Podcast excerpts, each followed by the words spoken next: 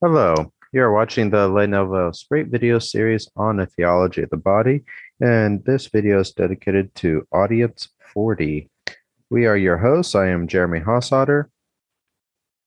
And I'm Guillermo Moreno. All right. So, to dive in, we are going to begin with discussing the meaning of desire. So, we know that we've been discussing Matthew 5, verses 27 28 for quite a while now. And these two verses are not going anywhere. So be prepared for even more videos on these two verses.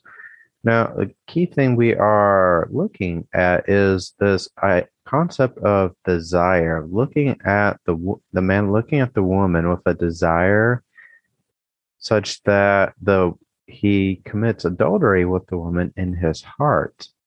This desire, this concupiscent desire, is something interior because it's within man's heart. Now, this concupiscent desire is a detachment from the spousal meaning of the body, and it places the individual into conflict with the dignity of the body and conscience. Now,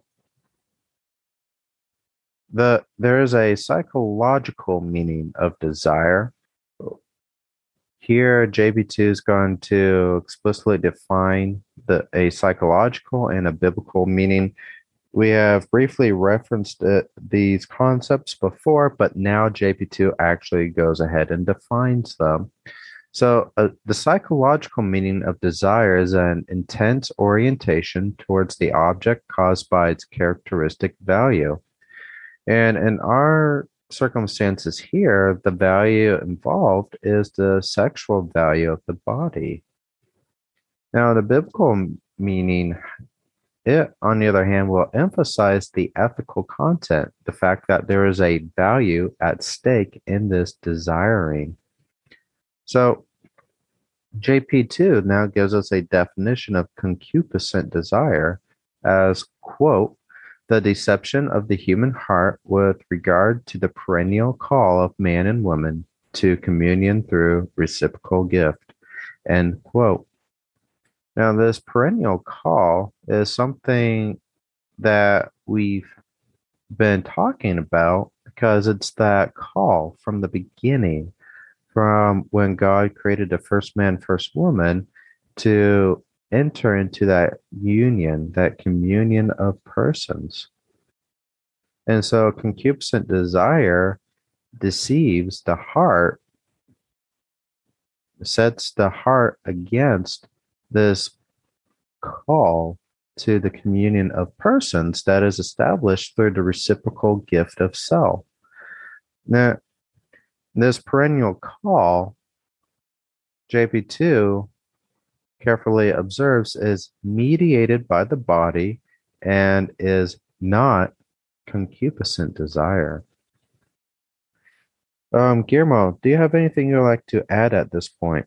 Yeah, I, would like to elaborate a little bit as well on. Um, we could think of per, the perennial call um, or the perennial attraction as just that, um, say, drawing toward the other person because of the opposite sex's value, because of uh, the woman attracted to the man due to his masculinity, and vice versa.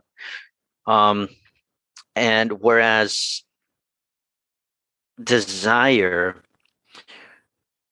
I would like to describe that as hand in hand with the look so we know that Christ says that whoever looks at a woman to desire her has committed adultery with her in her heart. So it's one thing um, to be attracted to someone of the opposite sex, but uh, it's another thing to just frankly lust after them, whether or not uh, one is physically, visually looking at the other person. The desire, it's it's the lust that goes hand in hand with the look that Christ was talking about.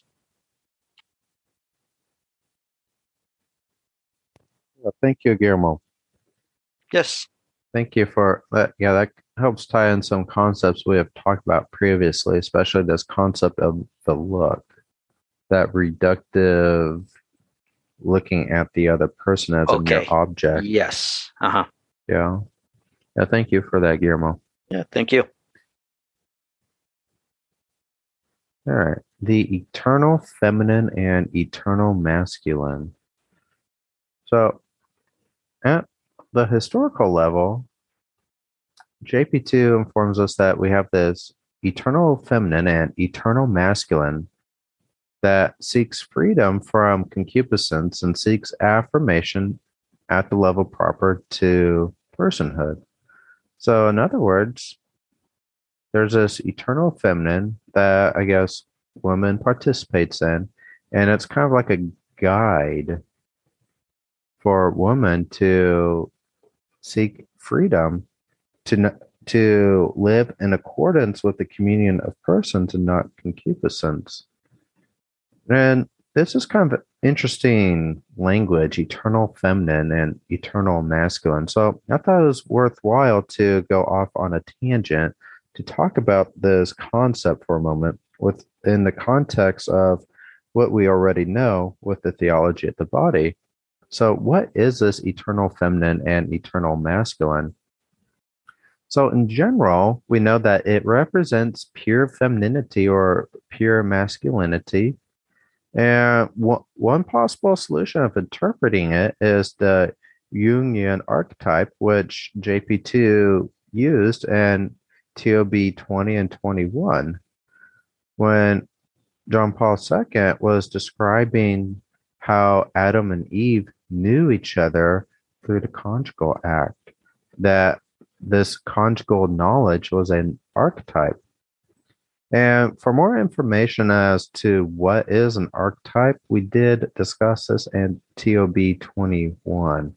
There are two different meanings of archetype discussed with um, Jung's understanding. So there is kind of like maybe a psychological view that in general says this is kind of a universal idea that all men and women have by human nature. Okay. So all women would have this kind of psychological eternal feminine idea as part of human nature. And similarly with men and this eternal masculine. And so it would represent an archetype. There's also a possible a Platonic solution. So the Platonic form is a pure is a pure essence of a thing that exists outside of space and time, and so, and for a later Platonist such as Saint Augustine or Saint Thomas Aquinas, this pure form or essence is an idea inside the mind of God. In terms of Thomistic metaphysics, he would call these um, exemplary forms, whereas the forms that are like the human soul, he would call it inherent form. So it makes a distinction between two types of forms, inherent and exemplary forms. So, one, another solution to interpreting this eternal feminine is as a platonic form, as a thing that's outside space and time in the mind of God. And this would make some sense when we talk when JP2 talks about the essence of masculinity and the essence of femininity and say TOB 17 and 21. Uh, this, however, would require interpreting a pure essence of masculinity and femininity as Platonic forms. And if you're going to work with it say the Thomistic school of metaphysics, that is a little awkward because that's not really how St. Thomas or the Thomists think about masculinity and femininity. It is, however, a more consistent interpretation if you look at the phenomenological school. In particular, I'm thinking the realist school of phenomenology found in, say, Max Scheler, Dietrich von Hildebrand, and others. What is interesting is that Edith Stein talks about precisely an essence of masculinity and an essence of femininity as Platonic forms, as uh, that masculinity and femininity are actually two species of humanity. This is actually a view of Edith Stein. And I mention Edith Stein here because JP2 was actually a big fan of Edith Stein.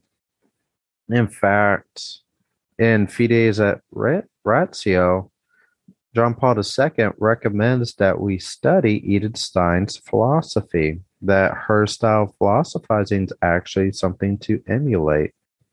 So, just as St. Thomas Aquinas is a philosopher who popes have said is a worthy model, so is Edith Stein. And one of the peculiar positions of Edith Stein is this Platonic view of masculinity and femininity. So this is this is not to give you an answer, but to give you some ideas. Um, I don't think, depending on how you want to interpret the Jungian view, there is certainly a serious problem with some of that.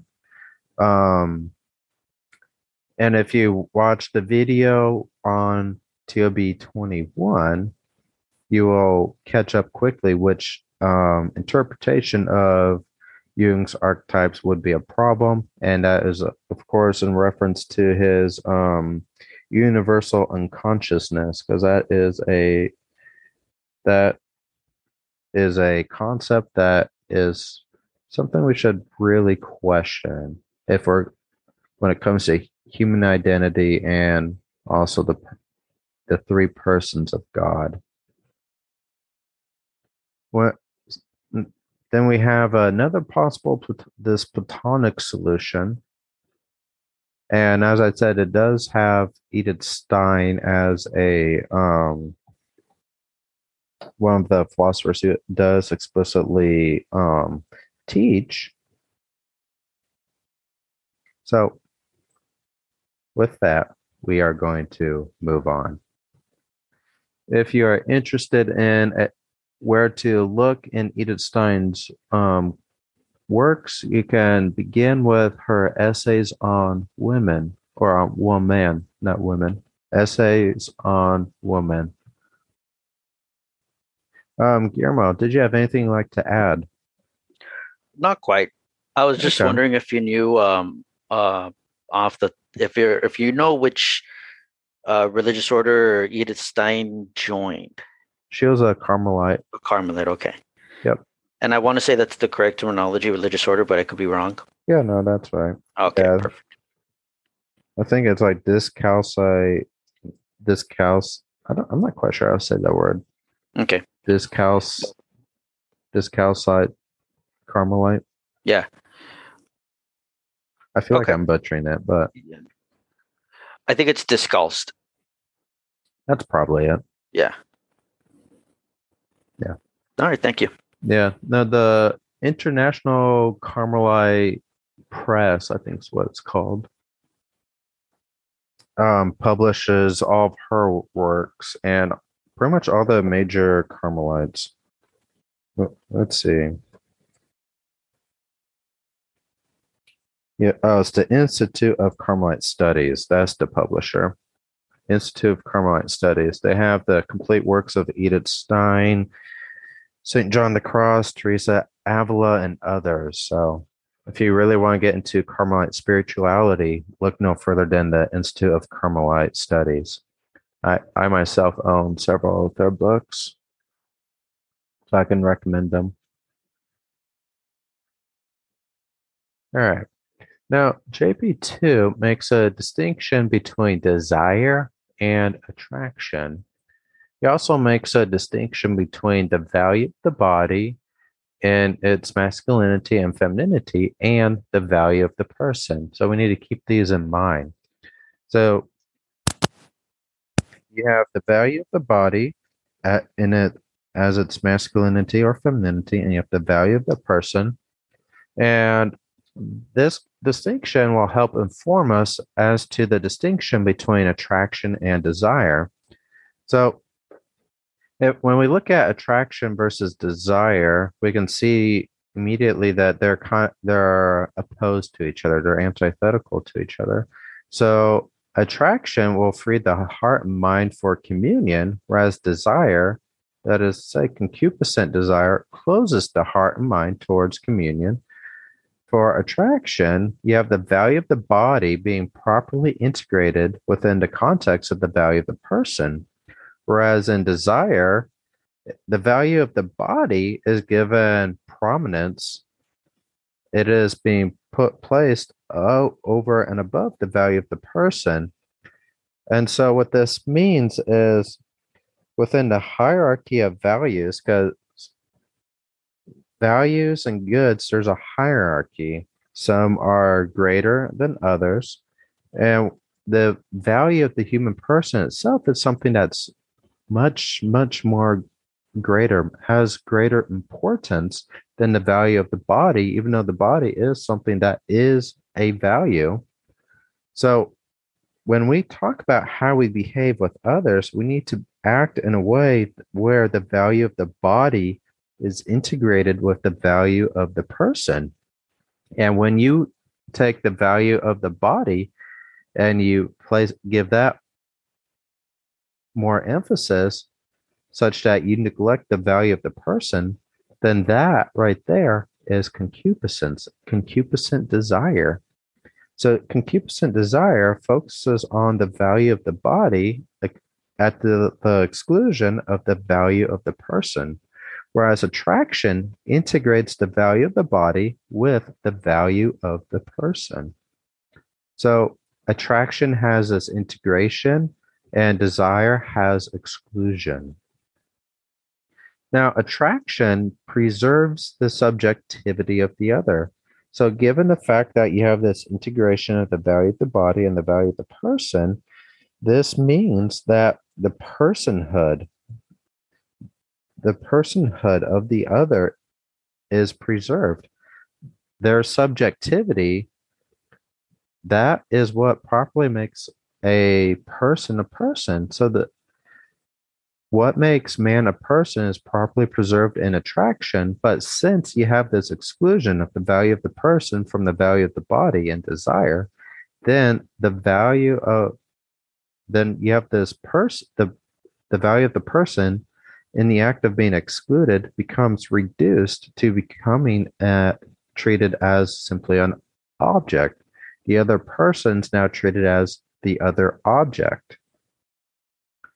And so attraction, given it is properly ordered to the hierarchy of values and preserves the personhood of the other this opens man to the spousal meaning of the body.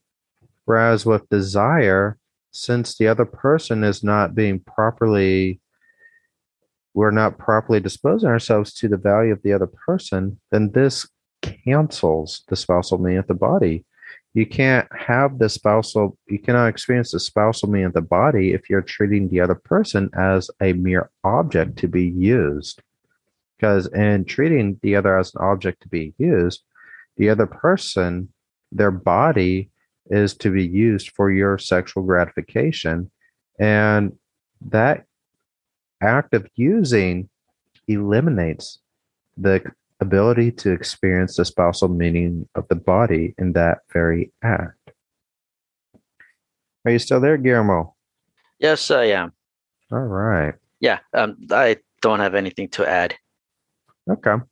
Just want to check in with you. Awesome. All right. Concluding remarks. So, just a couple of things to note. First, this looking to desire. It's an interior cognitive act of reduction. And by reduction, what we're referring to is the fact that the other person is reduced from treating their personhood to treating them as an object. The other ceases to be an object of attraction and becomes only the object of concupiscence. The other becomes an object to be used. And now we have some vocabulary. So, first, we want to define axial, axiology. And axiology is a philosophical term and it means, quote, the study of the nature of value and valuation and of the kinds of things that are valuable, end quote. And next, we need to define this term intentionality or intentional. And we gave a rather long discussion about this concept in TOB 25. And it we did give a long discussion of it because it's actually one of the central ideas to the philosophical school phenomenology. It's a very important concept for that school of thought. And JP2 uses that term a lot. So we dedicated a lot of time to explaining it there. Then, lastly, we do have this um, term, an appetite. And JP2 gave us a good definition. So, an appetite, quote, indicates everything that manifests itself in the subject as aspiration, and as such, it is always orientated toward an end, that is, toward an object known under the aspect of value. End quote. So, an appetite in this case, we could think of, say, the sexual appetite that is ordered towards an end. So, you you have the what's the value known would be the value of the body, the sexual value of the other person. And so you think the sexual appetite or the sexual urge is this aspiration that's ordered towards this value. And this value is an end itself. Um, at, this concept of appetites has a long scholastic philosophical tradition behind it. Um, You'll see it a lot if you read, say, St. Thomas Aquinas. So that is one of those important um, terms that you need to keep back your mind if you wish to dive into scholastic philosophy and theology. Um, Irma, was there something you wanted to add before we ended this video? Nope.